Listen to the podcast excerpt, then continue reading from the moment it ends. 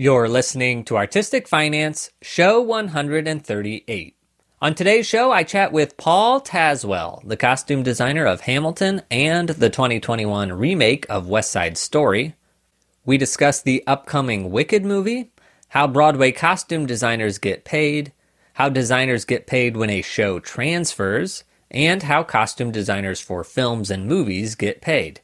We also talk about learning how to communicate about budgets advocating for yourself by letting an agent do it, and figuring out what you want out of life in deciding how you want your career in the entertainment field to work out, whether that be working in academia, freelancing, or full time work. Without further ado, let's get to the show.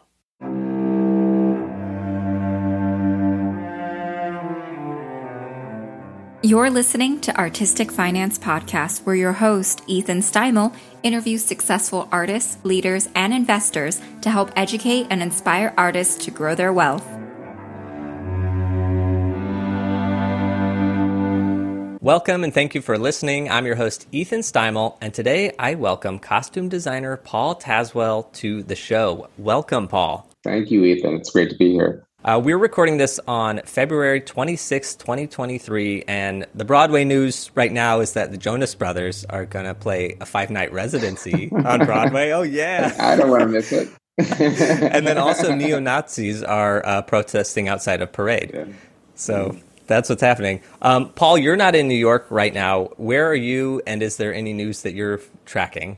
Um, I am well. I, I um, through Instagram mostly. I track all the the Broadway biz uh, info, uh, but I'm actually working on a film uh, of uh, Wicked the musical, uh, and we're filming here in London.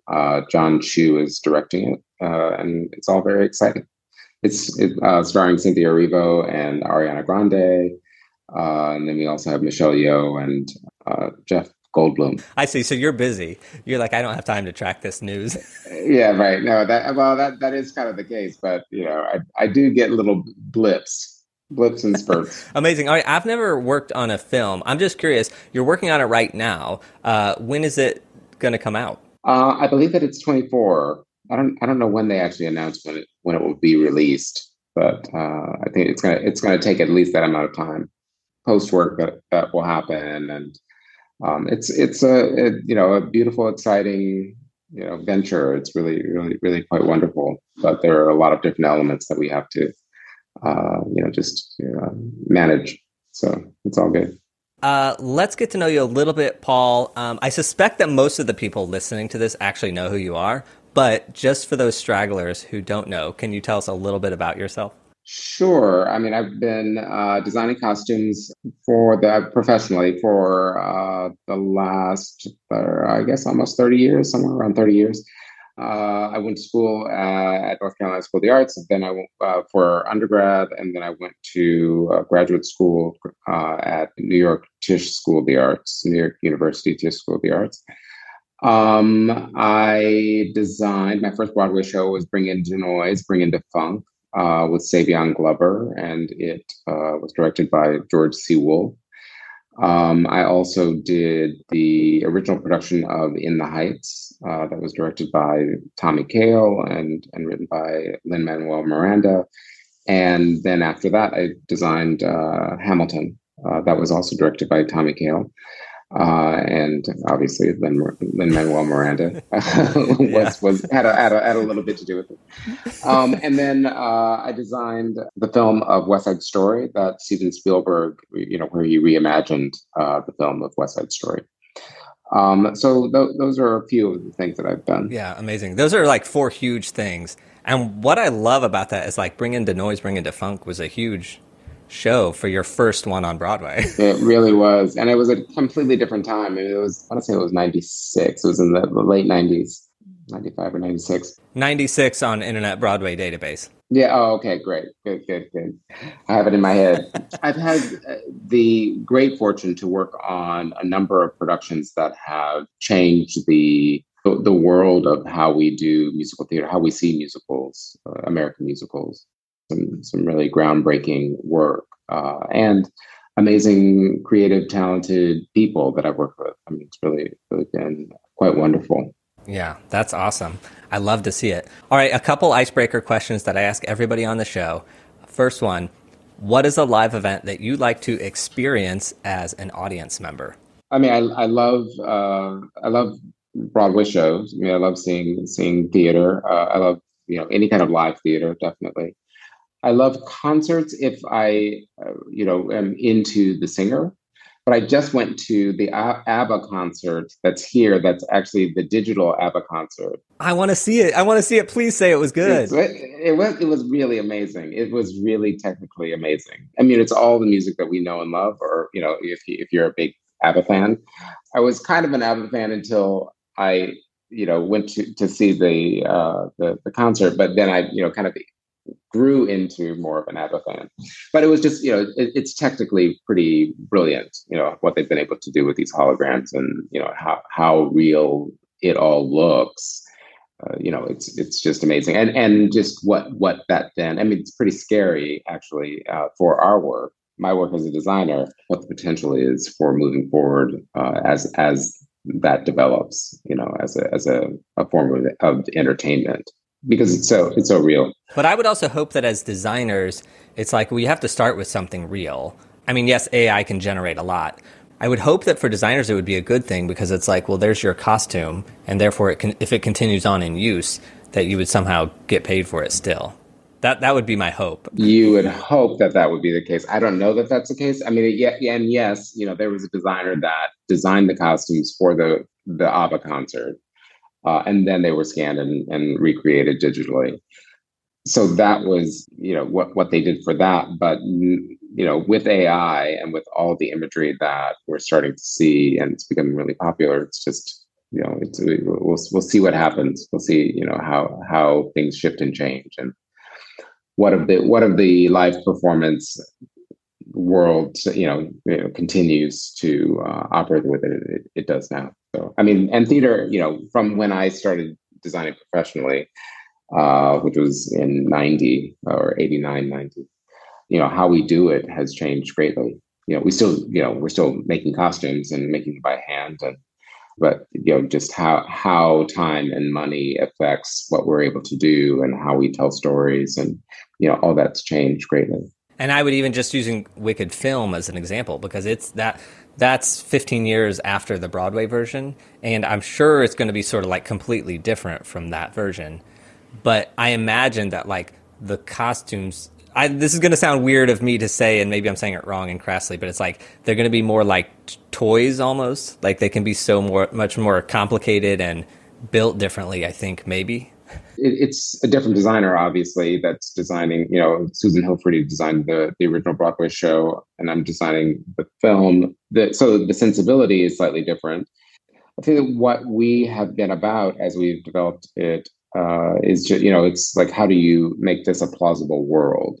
You know, there there are, you know, there's there's always going to be an element of theatricality, you know, within a musical, you know, because of the genre that it is but um, it's just how you know how to hold to all of the the elements that Wicked is and and synthesize it into something that is original.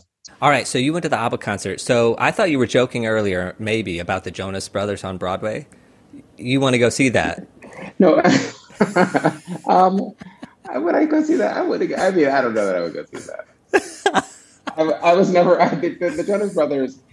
That that was be, that was after my time you know? So you know you can't blame me for i'm just like you know that's that's not something i'm going to be running to get tickets to.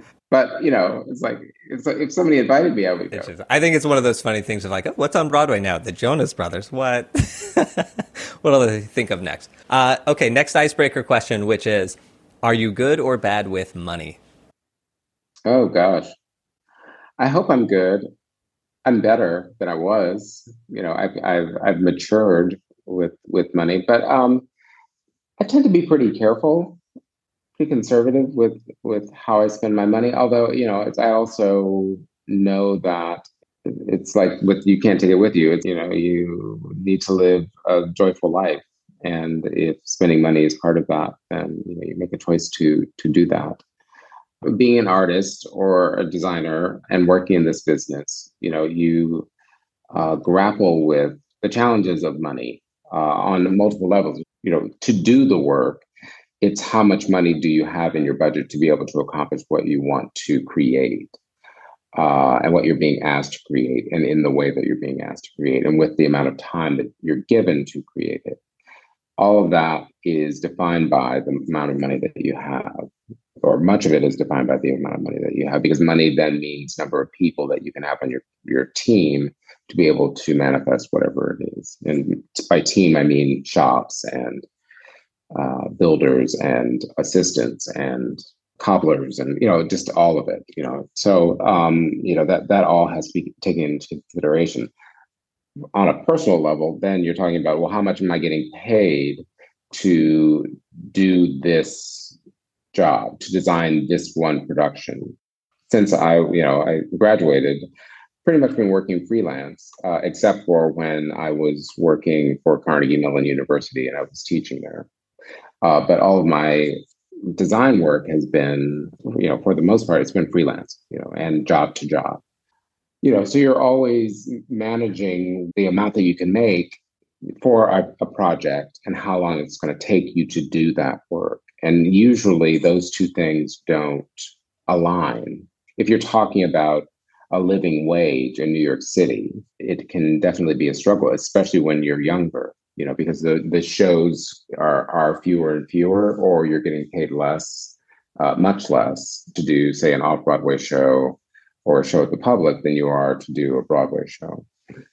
And then, you know, you're balancing that with shows that are out of town, you know, that are away from home. So you're flying to other regional theaters, which I've spent a lot of time from the beginning of my career doing shows in other cities uh, because they'll pay, but they pay less. Not, I wouldn't say less than an off Broadway show. They're probably commensurate with that, but they definitely pay less than a Broadway show. It's a huge challenge because you're never there's no consistency you know, and this is a, this is about the personal money. This is about what what I make as a designer versus you know, the, not the budget money. You know, the budget money is I don't know that it's solved, but it, it is managed by how you talk about what you do, how you communicate to the producers to create X. This is the amount of, of money that we need to have in the budget. Those conversations, that's something that's learned. And oftentimes it's learned on your feet. It's not, you know, it, it's not something that's necessarily taught in schools. So you're figuring it out, or I did at least. I was figuring it out as I went, how to use my words so that it made sense for producers in understanding what they will get and what they won't get if they're providing less or more for a, a design. You know, as as far as income, for me, it was never the same, or it's never the same because you're not.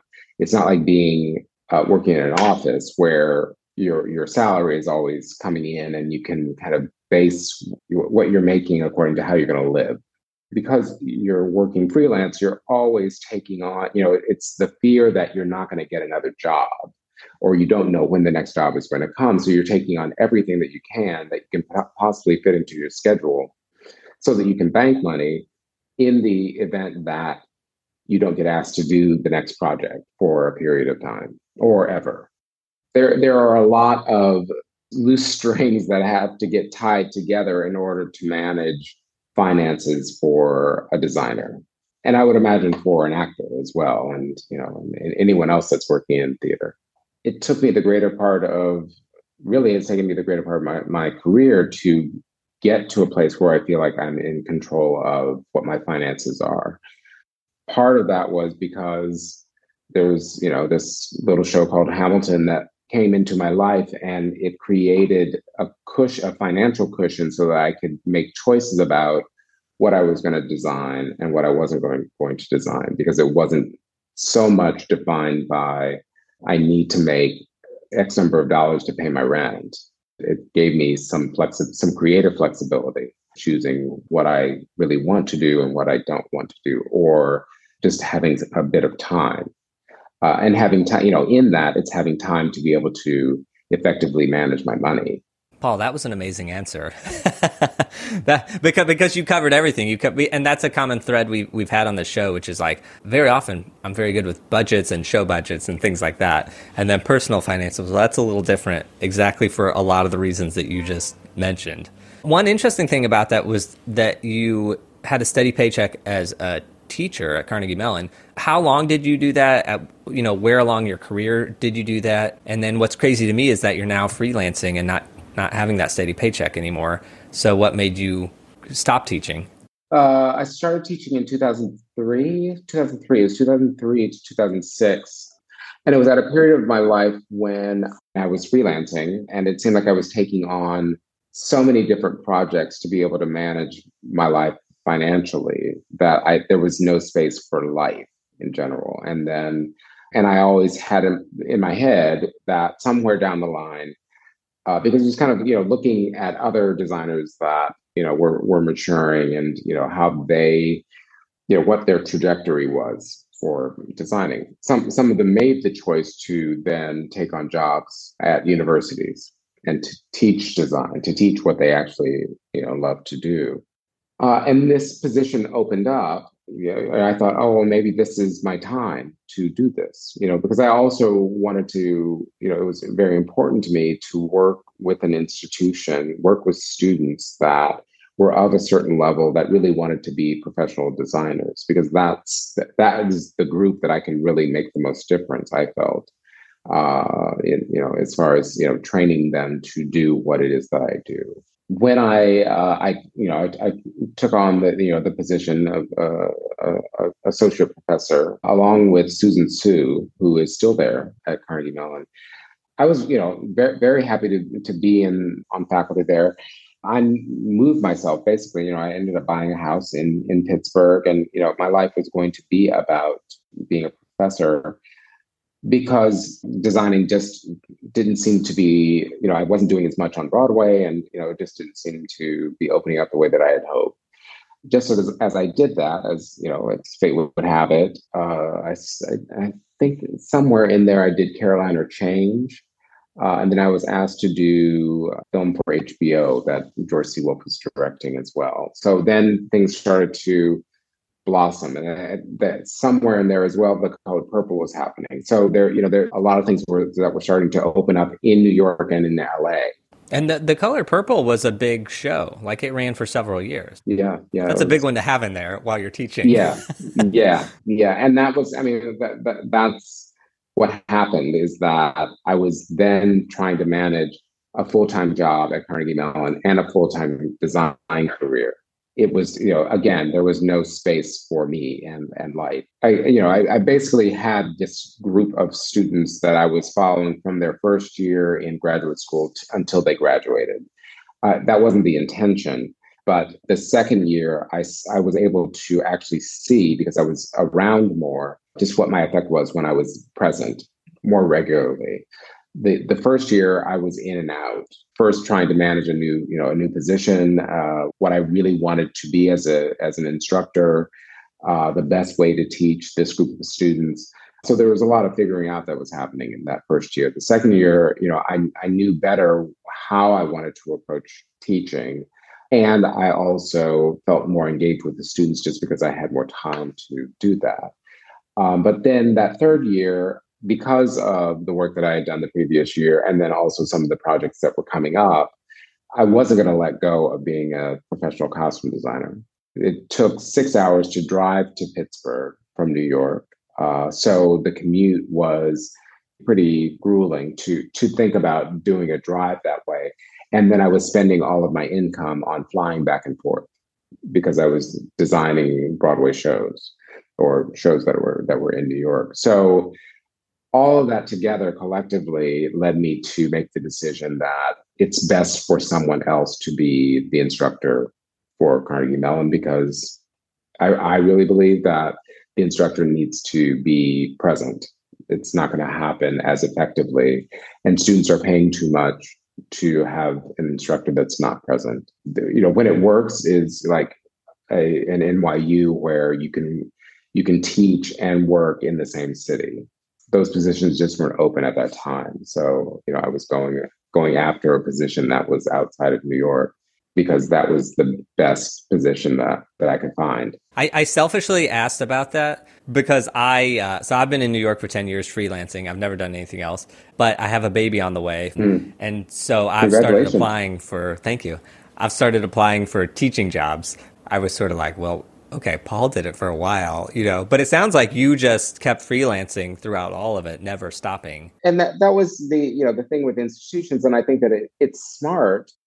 They want for their instructors to continue to work. I think it's, it is pretty imperative to have your you know your finger on the pulse of what's going on you know because you're teaching young creative people and and so you should be teaching from the point of view of you know what's coming up you know what they're going to walk into it's it's just you know whether you can create that balance with work. The way that i teach was most useful for me to be present uh, and you know to be um, more hands-on. And some of that is defined by the, the group of students that that were entered into that program.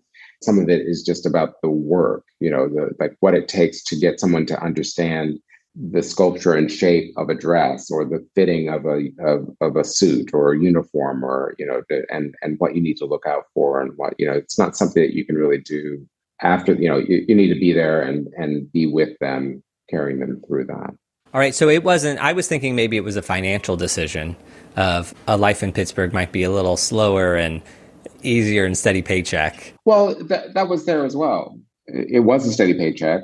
It you know there there were benefits um, and, and insurance, and so all of that. Yes, all of that factored into that decision. Is my career and engagement with professional design went out when when I was trying to weigh both. My love for costume design and designing show after show after show is where my heart is versus becoming a career professor. And so I made the choice to go back to designing. All right. So I want to talk really about two things with you today budgets and, and um, the business of designing, sort of that stuff. And then the other part is more like the personal side of designing. So we've already touched on a little bit of both. Right now, you're doing a film, you've done a film before, you've also done a lot of theater. Um, you've also done theater that has then been filmed.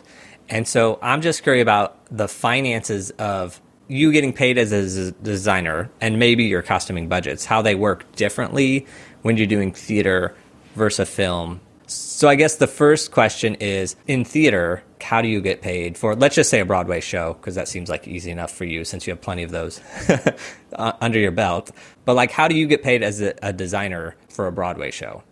All of my contracts go through my agent, and so it's written up uh, all the all the specifics. The first specific will be, you know, what what is the fee, you know, or, or it lists what the fee will be, um, and that's a number that uh, has bumped up incrementally from you know one show to the next. You know, I, am at a I'm at a rate that's commensurate with the number of years that I've been working uh, in in the business. Um, the other element of the fee or what I make is um, the royalty. So as long as the show runs on Broadway, my agent negotiates a certain percentage uh, of royalty. Uh, sorry, they, they, they negotiate a weekly that I'll get as royalty. And then there's a certain percentage of the profit sharing that I will get if the show hits 1.5 or you know whatever if it, if it hits uh, 100% or 1 1.5% or you know whatever whatever it might be where, where all of the investors are paid back and then that's when over the life of the run of a show I'll then make a certain percentage of the profit pool. The the fee is paid up front. The royalty is then paid every week.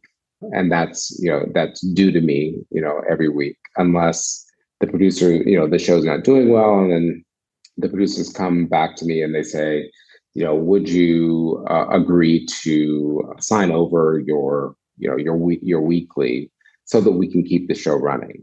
And then at that time as well if they haven't worked out their uh, investments you know paying back all their investors and the show making back its money it you know they, they, then you know i don't i don't get any of the profit sharing. But if it does really well uh, if it's a hit and we start to turn over uh, more profit then i'll start to make uh, more more more money from the profit sharing so that's for broadway shows my agent could actually talk much more eloquently about it but you know that's that's that's basically how, how it played out Uh, there are other terms that are part of, uh, you know, it, it might talk about uh, travel. You know, if, if I've got to travel a certain number of hours and the level of travel that I'll get, you know, it's where, whether it's business class or premium economy or you know whatever that might be.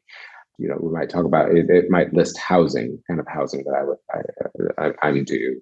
There are others, you know, some other specifics that are listed in in a, a union contract. It's and it's all through USA, uh, United Scenic Artists, Local 829 the negotiation is i mean it's it's different because you uh, on some of the contracts that i've had uh, i'm quoted a fee that then relates to you know like a, a salary number or not you know per week say on on wicked I, I i'm paid a certain amount per week so that's my salary basically um, and that's pretty pretty much set and so if you add all those weeks up over the the amount of time that was agreed upon, that it ends up adding up to what they quoted me at the very beginning. There is no royalty. There is no profit sharing, um, at least for me. I don't know if there are other designers that are able to to get that. I don't believe so. Uh, I don't. I, I, think it's pretty pretty rare that a designer, uh, costume designer, or production designer is actually in in that position but I, I, believe that there are other people that are that are made like I, I think that you know say director producers you know there there there's some back end uh, and and also you know celebrity artists there's a back end where they're making money on the film. I mean, I don't I know nothing about it, but I do watch movies and TV, and then I'll randomly see like an actor or or even a costume designer. Randomly, I'll see them listed as a producer as well and I always wonder, like, I wonder if that's because they were able to negotiate something. I haven't, I haven't hit that yet. I mean, I don't know if it exists, but if it does, you will hit that soon. Um, manifesting, I don't know. yeah, thanks. I'm with you. Taking a break from the interview to mention the Artistic Finance Patreon page.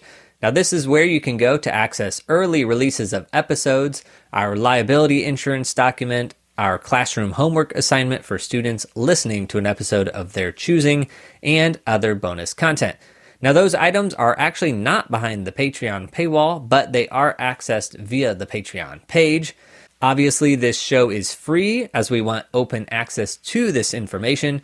But if you do want to support the work I'm doing, you can join my 29 favorite people in the world and become a patron. Now, here's one perk that we have coming up in the fall. I am working on a tribute to set and costume designer Tony Walton. We're going to be gathering in person with some of his Broadway design collaborators and his studio associates, and we'll talk about Tony's life and work.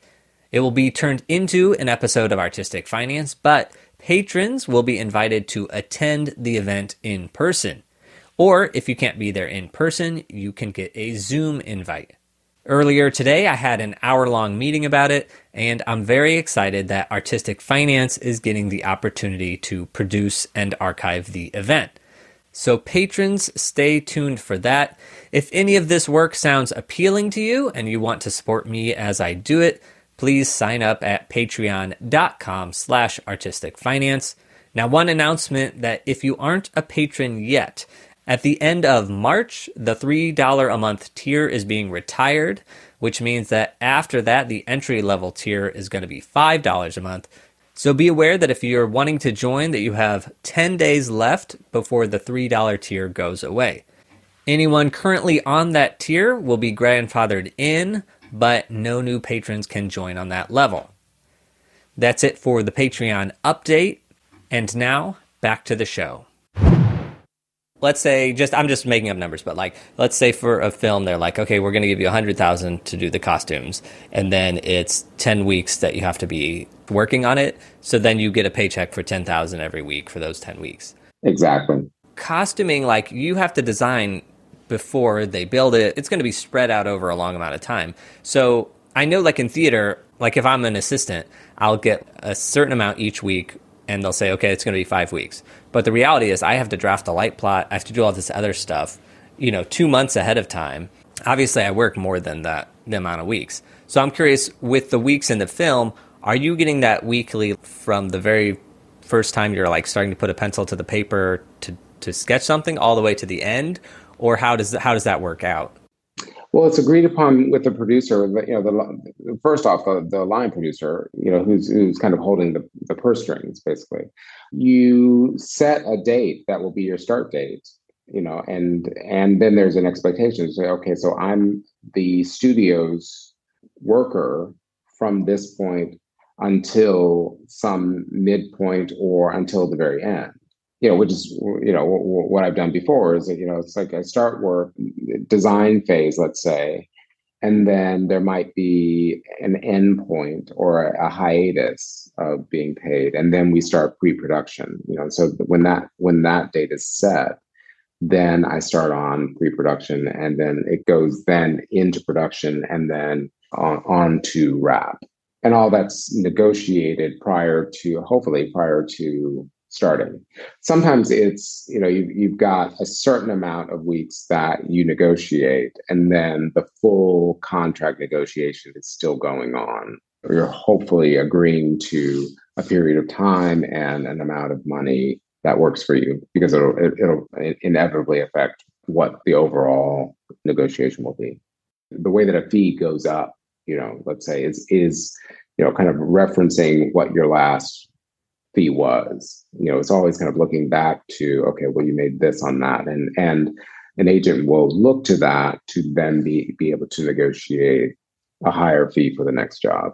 You've mentioned that everything goes through your agent and also everything is USA 829. When did you, well, I, I assume that everything you do now is um, through your agent and through USA 829. I assume there's nothing you do that's not. Whether it's film or it is uh, theater, you know, it's all going through through 829. It could go through uh, the Costume Designers Guild. That is a I, I, I don't go through the, you know that that guild. I, I go through USA.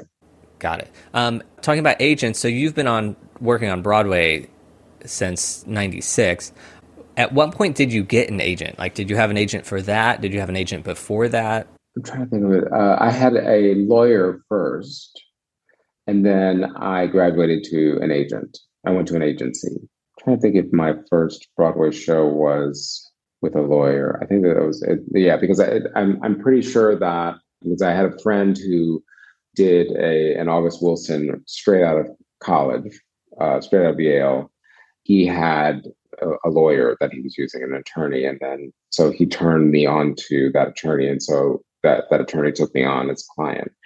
Then somewhere in there, I shifted over to an agent that was actually the agent of a director that I was working with, and so pairing wise, she was negotiating the director's jobs, and when he asked to use me, then she would negotiate mine as well um, and it was just kind of convenient. It was it was under uh, William Morris. Then my agent shifted me over, or you know, handed me over to another agent. That agent ended up leaving William Morris and going to another agent. So I've been with that agent for oh, quite a while. And so, have you pretty much had a lawyer and an agent negotiating from like when you started designing? On professional shows, either professional or Broadway shows, I've had either an attorney or I've had an agent that negotiates uh, my fee. And that's because I'm not uh, the best advocate for my time. I mean, I'm not I'm not the best representative for getting the most out of a producer. I mean, there's a you know there's a different kind of language that you're using. I'm not assertive in that way when it comes to representing myself and my work and and what that value is. I'm much better at it now. I can have a stronger conversation about it, but there are also certain things that I just don't want to have to manage because I'm trying to manage a relationship with the producer that stays professional and clean and doesn't come with a lot of baggage where, where I can uh, look to them as someone that I can trust. If it's a contract negotiation situation, it shifts what that relationship is. And that's just for me. That's very specific to me. You know, I know like uh, Howell Binkley, he never had. I mean, he, he managed all of his own contract. I mean, he, he wasn't paying any. You know, and that you know that's the other part is that I'm paying 10 percent for every contract and in perpetuity of of that contract. You know, so they still. That's the reason for an agency to exist is that you know they they will get a cut of a certain contract until the end of a show's run. But for for you know he, Howell was was fine to not have that. You know, he was able to manage that in a way that I just it, it wasn't the way that I you know, I best manage. It's different person to person. Ken Billington also is the same way of like using a lawyer and negotiating it sort of himself. But more people than not have agents, and I think it's just for all the reasons you've said, it's simpler. They're going to put more time and effort into it, etc. And it leaves me over here to do my costuming thing. Amazing. So Broadway, there's a royalty situation, additional weekly compensation situation. Film, there's not that. What about when one of your projects gets filmed? I assume everyone is getting paid when they film that and then put it on Broadway HD or on Disney Plus. How does that work? I'm not sure about Broadway HD, but uh, with Disney Plus, yes, so that venue is renegotiated it, might be somehow reflected reflective of what you originally made on the show, the production, uh, as far as the fee, or it might might be you know whatever you know the uh, agent is able to negotiate. It just depends, you know, on what what the structure is and and what the agent you know is able to glean from other agents that are doing the same thing, and you know how it all comes together. And I assume you have nothing to do with it necessarily. So you're not putting in additional work on that. Or do you have to somehow modify things or anything like that?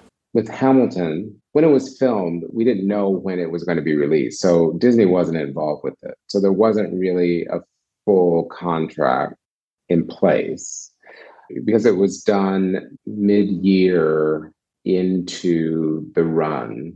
There was a certain amount of wear and tear that we were concerned about might show up on HD. So we rebuilt some of the costumes that needed just to have attention, just to make sure that it all looked as, as new as possible for the HD. And then that actually got shelved. I mean, it, or not not shelved, but you know, it was, it was done and then it was held. It evolved until it was sold to Disney. Oh, that's interesting. I didn't know that part of the story. The production itself just filmed it for themselves to then shop out. Right unless somewhere you know in some uh, upper office they were already talking to them. But as far as we knew you know we we, we knew that we were filming it to hold it as you know as, as a piece but we didn't really know how it was going to then be shared with with the public. Got it. Cool. Okay and then just random question. So when you had to rebuild those was that a separate fee that you got paid to go help rebuild or did was that just part of the we're filming it and come back and do some work we're, we're, filming it and come back and do some more. Well, actually, you know, a large, uh, you know, largely it was uh, my team, and they're the same team that have been on it from the very beginning. They're the same design team. So my associate and uh, assistants uh, have stuck with the show and continue to provide for the show. They oversaw all that, but then there were fittings that I needed to attend just to make sure that you know everything was done the way that I wanted for it to be done. Now, you know, it's that I have the the place or the right to ask to be paid a day rate for every time that I go in. You know, and it's listed in my contract. There's a certain amount that is Paul Tazewell's day rate if he needs to go in for X number of hours or you know whatever. Sometimes I'm good about collecting all those, and sometimes I'm not. You know, and that's just that's just me and how much time I know that I'm not interested in you know just kind of drawing blood out of the out of the producer you know it, if it's a, a significant amount of time that it's going to go into recreating or creating something then i might ask you know to be compensated for that.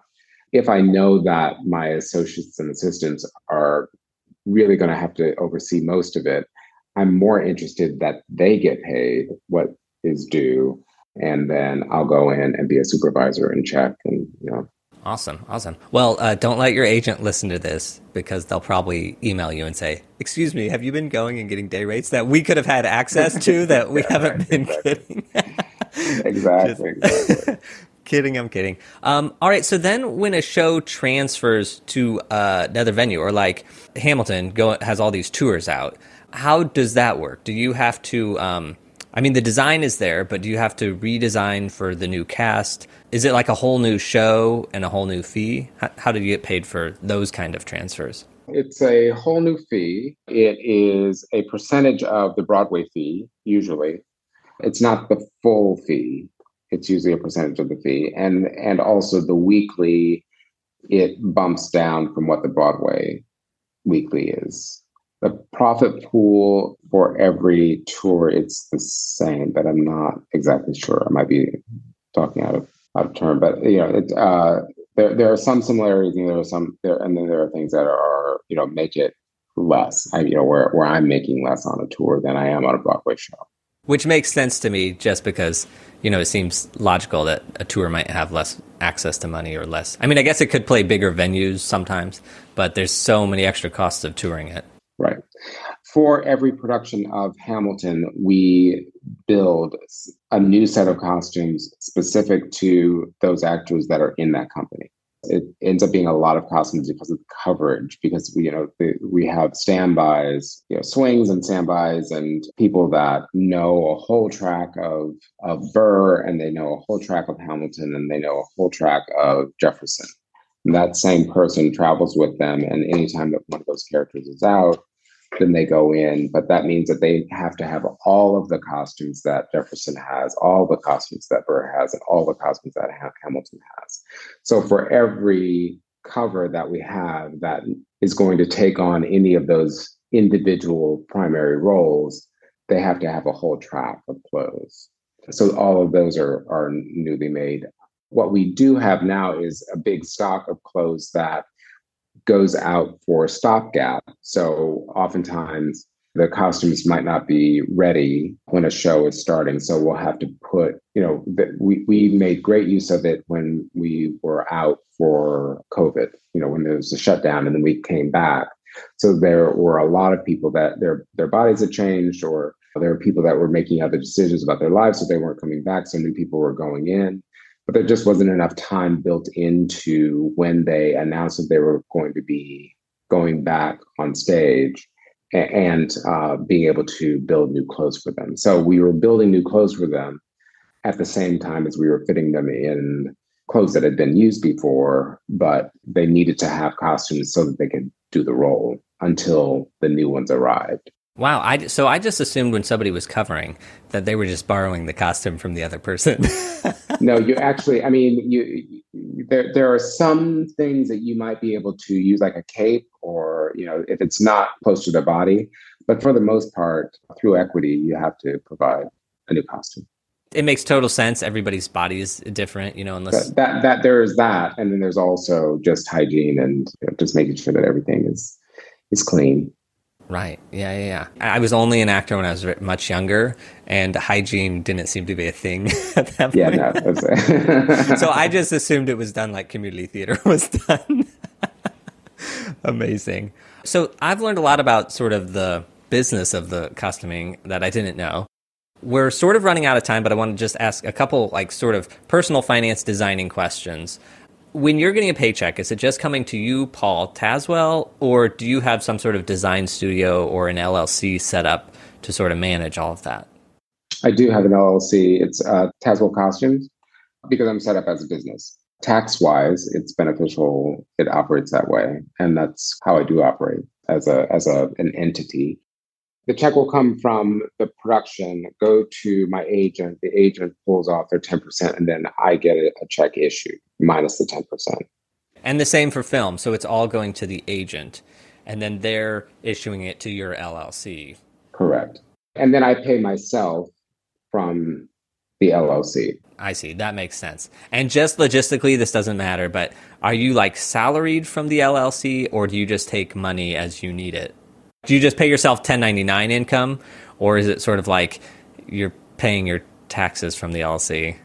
Talking about managing money, I, mean, I, I now have, have a financial planner or you know, like a business manager. So they monitor all that. So the checks actually go from my agent to my business manager, and then they're figuring uh, you know exactly everything that you are are asking and which is just moving money into the different accounts that i have. One of those accounts happens to be my tax account which a certain amount of every check that i make goes into my tax fund so that at tax time i have enough money to pay on everything that i was paid over the year so I'm not scrambling, or they're not scrambling to find the funds to then be able to, you know, that it, it's debited off for every check that I make.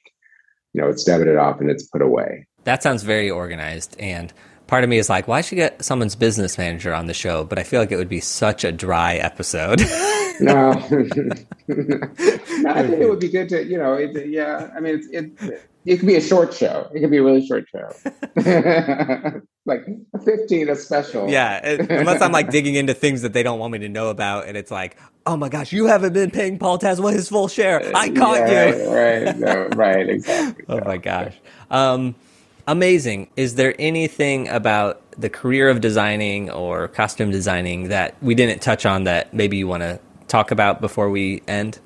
For longevity, it, it's imperative for designers to uh, figure out why they're why why they want to do this, because there there is always going to be you know a certain amount of ups uh, you know ups and downs or financially and how it changes your your life, uh, how your priorities need to shift. And I think that it's it's very very important, you know, so that you can you know, maintain sanity to have a strong sense of your love for doing what you're doing, you know, and what you get out of it, uh, because you know your your time is always you know it, it's always spent in ways that directly connect to your work. I mean, it, it's it's a very time consuming profession I, you know, when you compare it to you know something where you you know you're able to make a salary, you're able to go you know go into an office and and, and do your work and go home and get paid.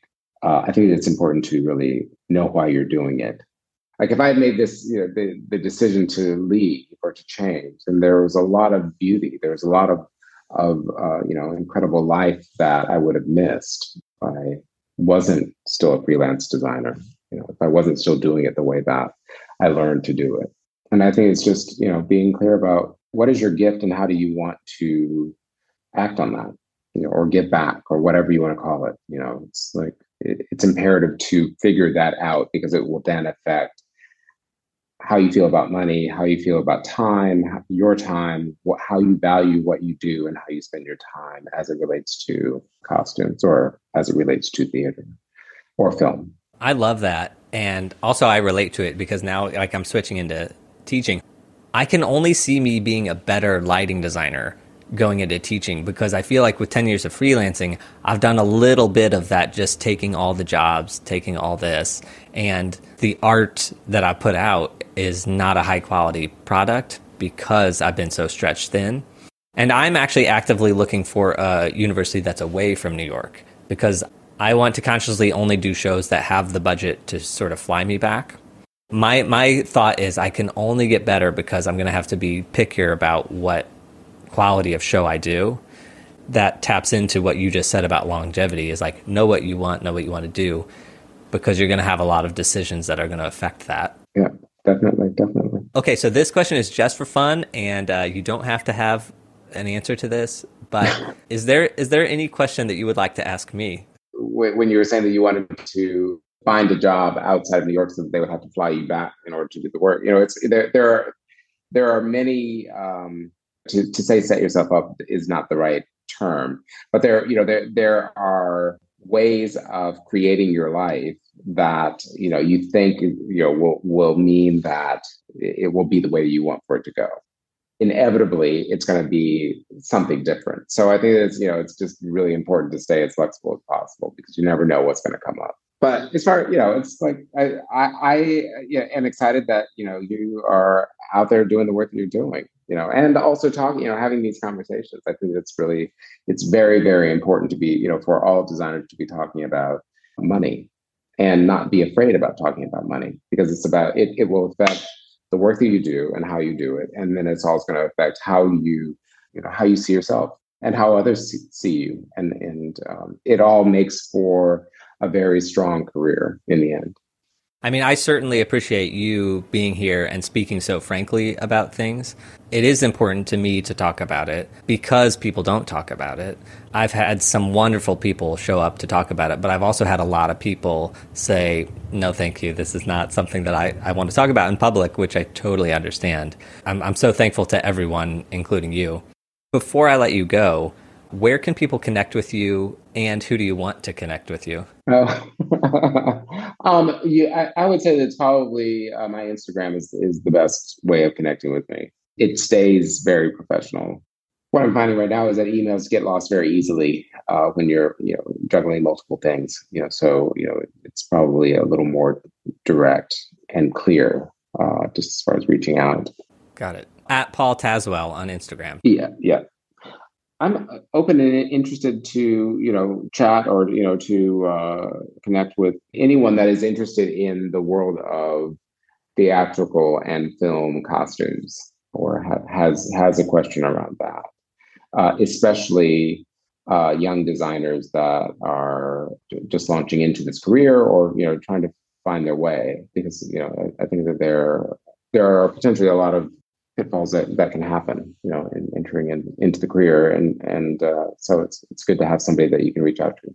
So I just heard if you're a young or early career costume designer, reach out to Paul on Instagram. That's what I heard.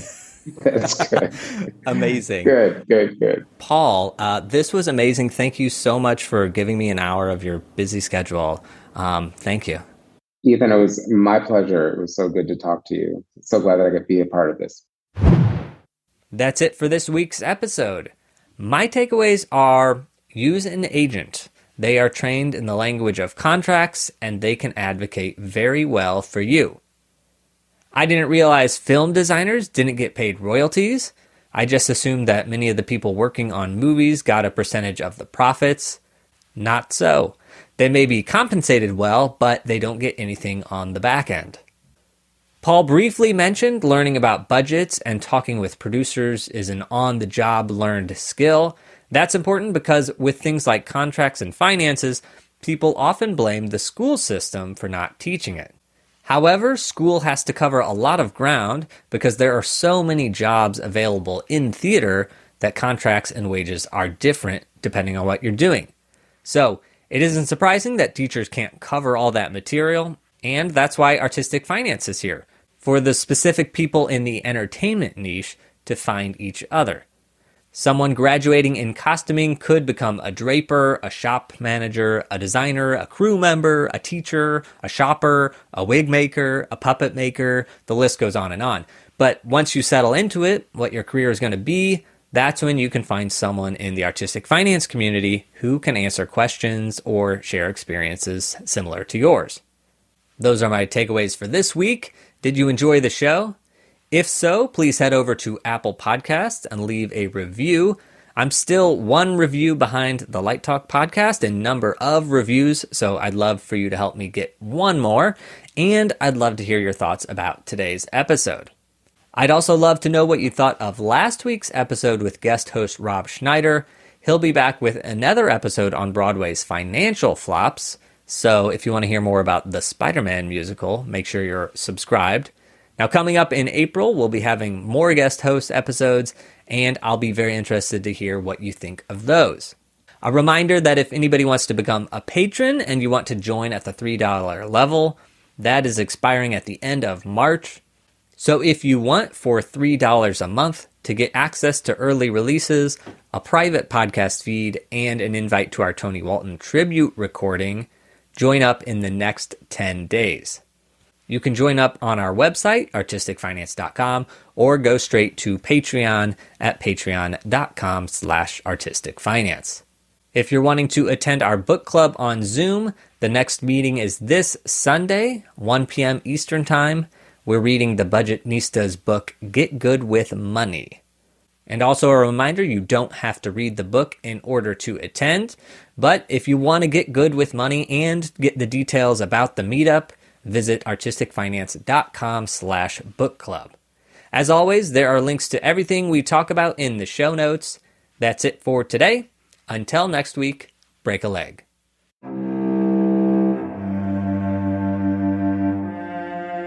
Thank you for listening to Artistic Finance. Make sure to subscribe. To access our show notes, transcripts, or resources, go to artisticfinance.com. This show is for entertainment purposes only. Before making any decision, consult a professional. This show is copyrighted by Artistic Finance. Written permission must be granted before syndication or rebroadcasting.